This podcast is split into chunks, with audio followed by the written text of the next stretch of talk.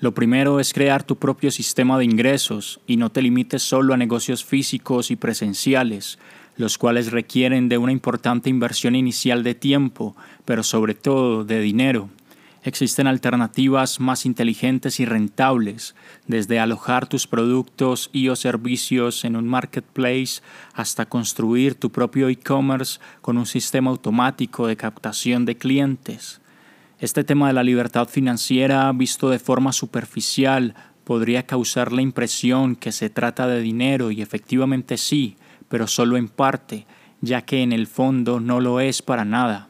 En realidad, se trata de tener el suficiente tiempo libre para poder hacer lo que quieres hacer y tener el estilo de vida que deseas, sin que el dinero sea un limitante o un problema.